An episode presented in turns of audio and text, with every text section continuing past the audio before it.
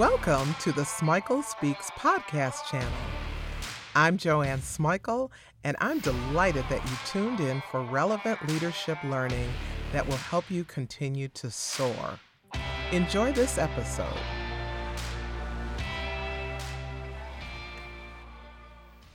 I am delighted to have Linda Roszak Burton as my guest today. She's the author of Gratitude Heals. It's my favorite journal, absolutely my favorite. It's part book, part journal, and all inspiration. You should know that Linda is the founding partner of DRW. It's a firm that specializes in the development of positive cultures, positive leaders, and engaged employees. Linda is credentialed through the ICF, International Coach Federation, and the Neuro Leadership Institute. I am just delighted to spend time with my friend Linda today. Welcome. Thank you, Joanne. Welcome, welcome to welcoming here is wonderful. I want to talk about how we develop grateful hearts. Will you start out with giving us your definition of gratitude? Right. I use probably one of the more well known definitions, and that is that it's an affirmation of goodness and a recognition of goodness outside of ourselves. We also define it as an emotion. Uh, Roman philosophers defined it as the virtue of all virtues. Mm. And um, positive psychology has identified it as a strength. So that's kind of the foundation that I use when I define gratitude. So, what do we do to develop a grateful heart. Yeah, I love that term, grateful heart. I have a meditation um, recording on my website, and one of the things that I suggest people practice is putting their hands on their heart first and being grateful for this life giving force that all of us have. It really is, there's some spiritual connotations to a grateful heart. It is a choice. I always start with a choice. We have a choice whether or not we practice. And if we choose to, then it's a cultivation of our practice and it really broadens our vistas. It opens our hearts and our minds. We're able to see more of the abundance that we already have versus the scarcity, what we what we have instead of what we want. And so there's this um, there's a healing process, obviously, but the heart and the mind together really broadens our horizons and, and looks us at as at the wholeness of of ourselves. You just said something that we do in yoga, putting our hands over our mm-hmm. hearts a lot, and and other things that draw our attention to the heart space. Mm-hmm. So yeah. um, that's what I thought about when you said that. Yeah. As you just mentioned about focusing on what we have versus what we want, mm-hmm that must that I think is particularly difficult in a culture where we are constantly pushed to look at what we want and to go after what we right. want and to you know we see other people posting what they have on right. all these social media platforms right. so it can make a person very almost covetous it, it does prevent us from finding ways to be grateful because we feel that um, what I I'm grateful for what I have because so and so doesn't have that. Or I see what someone has, so I must be really losing out on something, and it's it really puts us in a um, a frame of mind that isn't healthy overall, and it keeps us trying to get to the next level, to the next level, to the next level, and we know that that's not how we get to happiness and mm-hmm. enjoyment and joy in life that it's not what rung we reach, um, it's not who we surpass. It's really how we view the world that we live in and what we can be grateful for. So, if a person is new to the whole concept of gratitude and new to even thinking about their blessings, how do they start? And then how do they stay on track? Well, starting it can be reading on up on the different types of practices. And and then to decide what really what's the first type of practice that seems to fit well into your daily routine.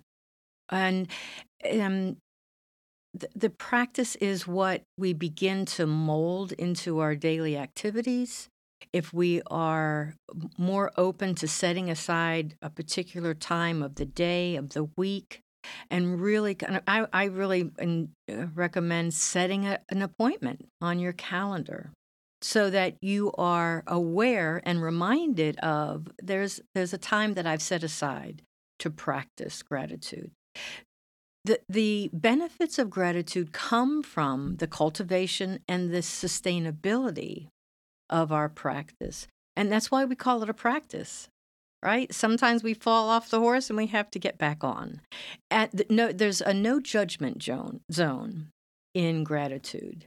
So if we set out to, to use a particular type of technique to practice gratitude, and the next thing we know is we've missed a few days or we've totally forgotten about it, no judgment, just start all over again. There's not a loss of anything you certainly don't have the gain that you could have by practicing on a more regular basis. But it's not something where someone should say, I'm just not good at it, because I think there are ways of working it into what we do rather than making it a to do list or, uh, you know, a chore that we have to do. You said something that I've never heard you say before. You said that there are different practices or yeah. ways of practicing. Will you talk about that? Well, There are several ways that um, first came about. One is the three good things practice, and that is to look at three good things that we're grateful for, three good people that we're grateful to have in our lives, and then to consider why we're grateful for them. How have we benefited by having them in our life? Why is that meaningful? And what are the possible sacrifices that an individual may have made on our behalf? So it's it really that's my prescription. I call it my prescription for really identifying what we're grateful for. So it could be the three good things. It could be journaling um, and being very free flowing in what you're writing about. It can be what we now call an awe walk, walking outside and looking at everything that comes before your eyes and expressing why you would feel gratitude for that. Right? So it really is a practice that I think we all need to take a look at what really fits with my with with who I am. What works for me may not work for someone else. And I think we keep trying it. If we find that we keep keep falling off that horse and want to get, then to take a look at switching it up a little bit. Okay, trying another practice. Yeah. yeah. Okay. Okay. That's interesting. I had never heard you talk about the different practices. I remember hearing you talk about the three things, but yeah, yeah. not about these other practices. Now, you talked about falling off the horse. Are there things that we can do to stay on track, to stay on the horse? Yeah. Well, oh, as I said, ske- set scheduling right. time on the calendar. Mm-hmm. Also, visual cues. What are the visual cues that we can put in our home or in our office that reminds us of something or someone we're grateful for? You know, my practice at home started with putting a whiteboard up on the island in the kitchen, and we wrote out "I am grateful for." And before I knew it, you know, there would be the the kids would be over they would be filling out what they're grateful for mark my husband would be doing it i would be doing it so it became a part of our ritual mm-hmm. um, and it uh, it really did create that habit that we've been able to sustain as we think about this time that we're in right now with this pandemic what do you say to people who say I am having a hard time yeah. feeling grateful for anything. I've had loss, um, human loss. I've lost my job. I've lost my sense of identity. And, you know, just lots of loss. What do you say when people very sincerely are struggling? Yeah. I get it. I get that. I hear that a lot. I understand it. Um, and it's it is somewhere where I where I think a lot of us go at some point in time. So think about it on, on two different levels. One is that there's this barrage of negative messages, right? We're fighting a war on the virus, and there's social injustices and healthcare disparities. And on top of that, as you just mentioned, the personal toll, the family dynamics that have shifted, the financial decisions, all of that, and the brain only has finite resources to handle the stress and anxiety. So, practicing gratitude gives us that time and space to minimize the threat that we feel and and kind of take that deep breath and think of one good thing that we've experienced. And the, and the more that we do that the more that we can recognize we're not denying the negative events but we are creating a, um, a way of healing and dealing with the with the difficult memories. I like that you it's not an all or nothing equation. I like that you yeah really call attention to the fact that we're not going to pretend it didn't happen right and we're still going to acknowledge the things that we're grateful Mm, for. right. Um, little things and big things that we're grateful for. So, what's the payoff? Like, okay, so I'm grateful and I keep this gratitude journal and yay me. What's the real payoff? well yay me yes Okay.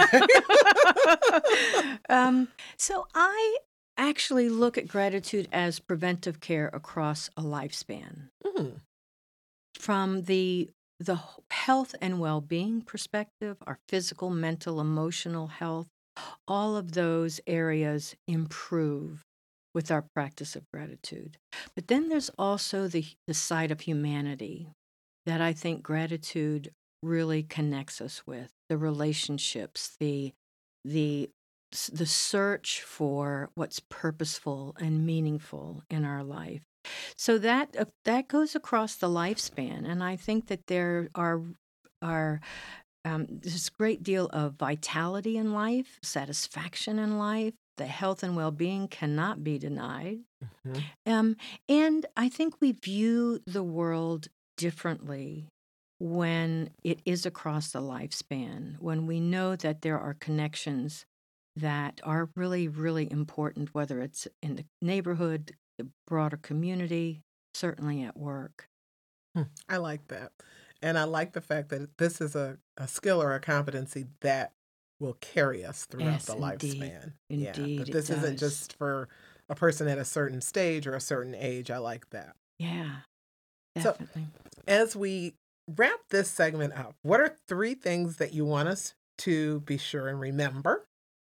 One, that it's a choice. Okay. Two, that once we make the choice to practice it, that we it is a cultivation. Think of tending a garden.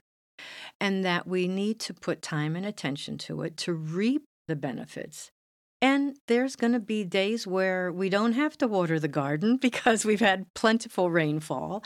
But then there are days when we really need to put more attention to it, and um, and to be kind to ourselves. I I definitely believe in self gratitude practices Mhm. what strengths what what gifts do we have that we are grateful for and how do we bring that to the world and, and how can that make a more meaningful life for ourselves and others I want to do one more thing as Okay. we wrap up.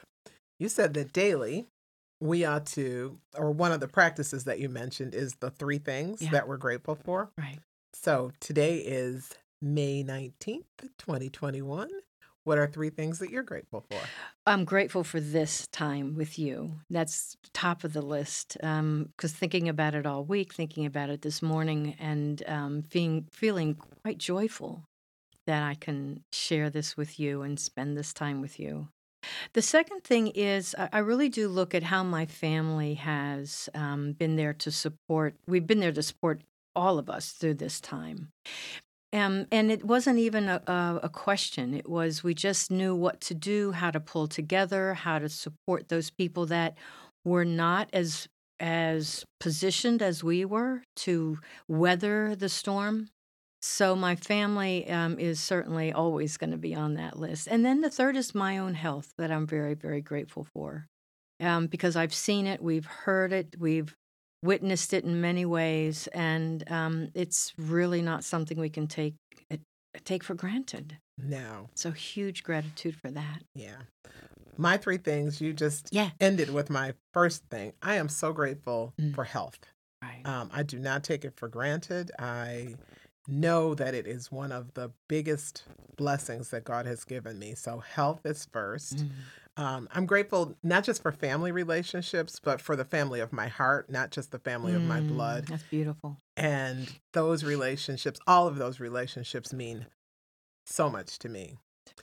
And I'm grateful for the resilience that God's given me to be able to retool during the pandemic and establish a virtual presence, to be able to retool and just do other things. And I I know that that's resilience. So those are my three things that I'm grateful for today. Thank you. Thank, Thank you. you. Thank you for being a part of the Smikle Speaks podcast channel. My pleasure.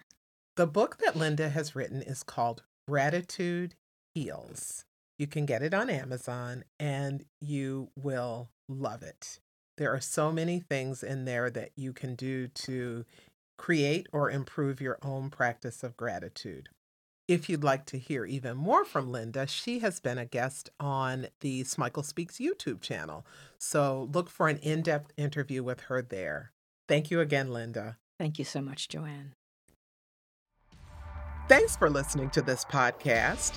I hope you got tools that you'll actually use and share. Subscribe if you haven't already. I add new and relevant leadership learning all of the time. If you haven't visited the Smikle Speaks YouTube channel, check it out.